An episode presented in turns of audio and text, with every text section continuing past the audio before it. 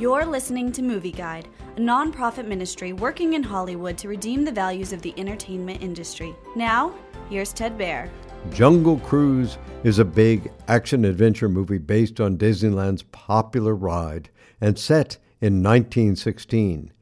Lily, a young English scientist, hires Frank, a debt ridden boat captain, to take her down the Amazon River to find a fabled tree with leaves that cure any disease. Along for the ride is Lily's brother. However, an evil German prince is hot on their trail in his very own German submarine. Innumerable other dangers await them downriver, including a group of cursed Spanish conquistadors awakened from their suspended animation.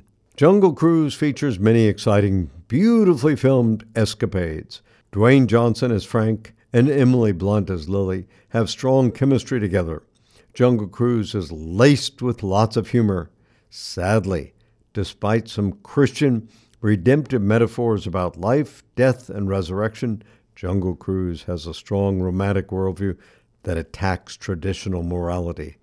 The heroine is a spunky female who's bucking the staid, corrupt male establishment. Also, her prissy brother comes out as homosexual and makes a lewd sodomy joke at one point. So, Movie Guide advises extreme caution.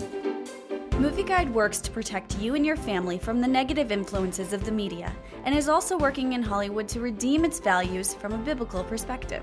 For the latest Movie Guide reviews and articles, go to movieguide.org or download the app to your Apple or Android device. You can also subscribe to the Movie Guide podcast on iTunes. Support Movie Guide's mission to transform the culture by redeeming the media.